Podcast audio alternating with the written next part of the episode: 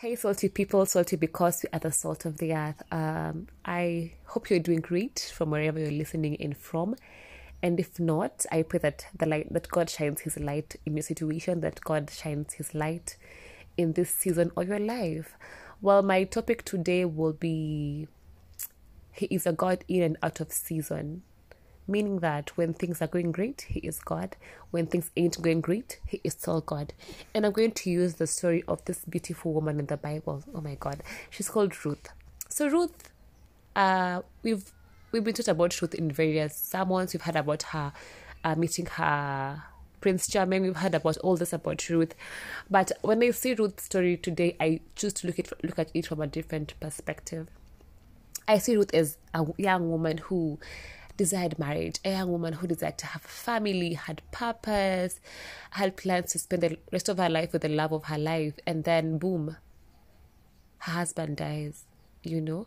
And now she's had a, her identity in being a wife, maybe, hopefully being a mother. She was a daughter in law, she was a number of things, you know? And I see her as a woman who had her life going out going on and then then um, everything just changes. And she is now at a place of grief when we're being introduced to her story in the book of Ruth.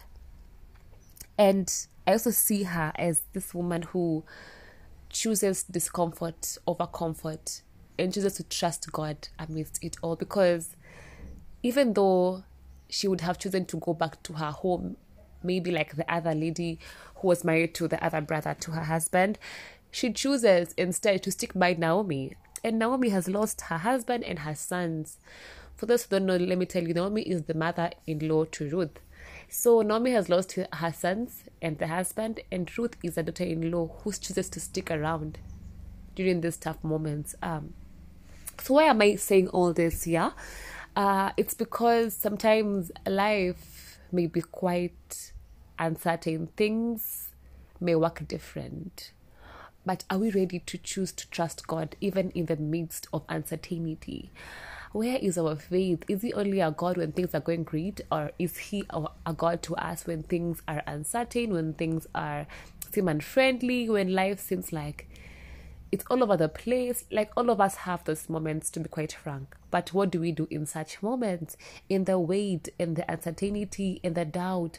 Because we encounter those feelings. We encounter feelings of doubt. We encounter feelings of uncertainty. We encounter different things as we walk through this journey of life. And so Ruth chooses to stay under the leadership of Naomi. I see a woman who is submitted to authority. I see a woman who is obedient and knows where to glean and listen in from, and chooses to walk in God's will for her despite what it may look like on the outside. And she chooses to stick by this, uh, her mother in law, yeah, who has lost her sons and her husband. Just look at it, let's look at it um, from that perspective.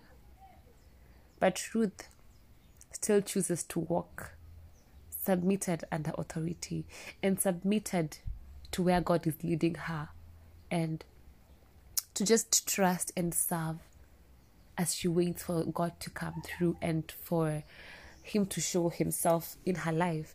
And so we see Ruth as working under Naomi, we see her taking instruction from Naomi, we see her doing what she's told. Um, we see her obedient and moving in the steps in which she's guided through to move. Alignment is so important in, in understanding the will of God, where you should be at what time, and moving in obedience is very, very important. And because of her obedience, she then meets Boaz, a great man of God, a kinsman redeemer, who then restores her and restores Naomi because of association. So it, for me, it is like it says that um, it brings this picture that we have to be careful who we associate ourselves with. We have to be sensitive to the leading of God and trust that sometimes it may seem like you, it's uncertainty, but sometimes it's obscurity because it's in the place of separation that God reveals Himself to us, that God speaks to us uh, loudly, that we get to listen to Him because He speaks in a still small voice and we need silence to hear Him. So I'm encouraging you to trust that, like Ruth, um, things sometimes may seem off a bit, yeah, but there's hope because there's a God who answers and there's a God who knows exactly where you should be at what time or what particular time, and even in the season of uh, discomfort that He has, He cares more about what He wants to do through you than He cares about your comfort.